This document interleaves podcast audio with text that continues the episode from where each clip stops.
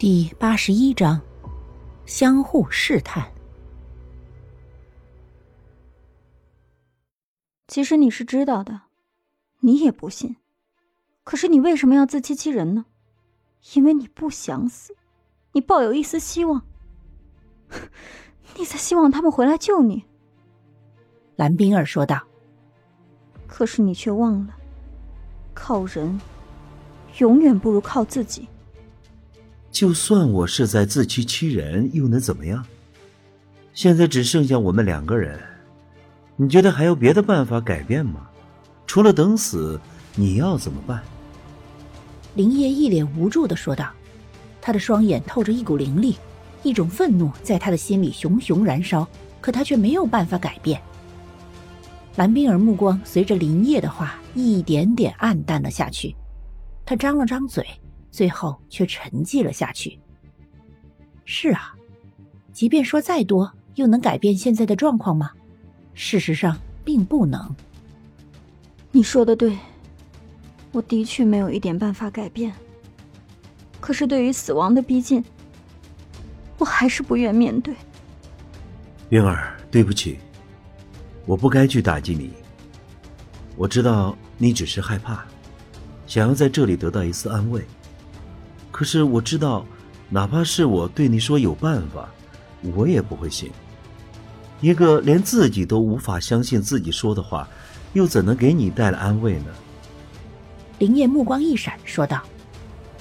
蓝冰儿右手食指不自觉的卷缩动了一下，然后抬起头向林叶露出一抹微笑，说：“没关系的，你说的本来就是事实。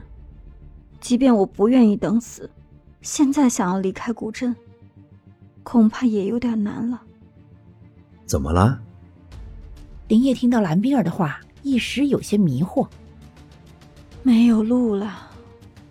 蓝冰儿低沉的声音中透着无助。没有路了？你这话什么意思？蓝冰儿摇了摇头说：“是一个女鬼告诉我的。”女鬼。什么样的女鬼告诉你的？林叶讶然问道。蓝冰儿摇了摇头说：“她告诉我，雪月来了，我们谁也逃不掉，哪怕是离开了古镇，也无法逃脱死亡的诅咒。所以他们迟早会回来古镇的。只有在古镇，才能找到解除死亡诅咒的办法。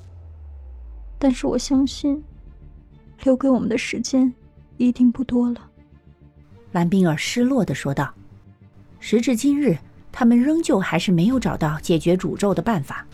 看来，死亡诅咒的来临避无可避了。”他为什么要告诉你这件事儿？林业有些奇怪的问道。似乎古镇里的鬼都没有伤害到他们一行人，反倒是他们不断的猜忌而生出隔阂。虽然这中间有一部分的原因在于他们从一开始就是临时组织的搭档，但是林业还是感到一丝的违和感。蓝冰儿摇了摇头，然后又开口说：“我去祠堂的那天遇到过他，而且他没有伤害过我。不想你们担心，所以我就没有告诉你们。”林业听后瞳孔紧缩，蓝冰儿的话令他找到了那丝诡异和违和。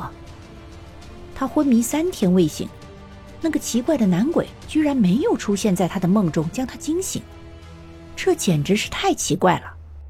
林叶刚想开口问蓝冰儿那个女鬼怎么还会出现，外面就传来一阵喧闹，这让林叶放下了探听女鬼的消息，说：“怎么外面这么吵啊？”蓝冰儿点了点头，一脸迷惑的看着林叶说：“奇怪，他们都已经离开了。”留下的我们又在一起，怎么会有吵闹声传进来啊？难道是他们回来了？出去看看吧。林业想了想，对蓝冰儿说道：“好吧，以现在的情况来看，我们也确实该出去看看了。无论他们是否回来，我们都需要找到办法平安的离开古镇。”是啊，无论是什么，都不及我们平安的离开古镇重要。蓝冰儿一直都知道自己想要的是什么，所以对于过程来说，他他是真的不在意。和林业走出房间，蓝冰儿正好和顾白他们一行人碰了面，只是顾白他们似乎有什么心事。本集播讲完毕，下集更加惊悚，记得要听啊！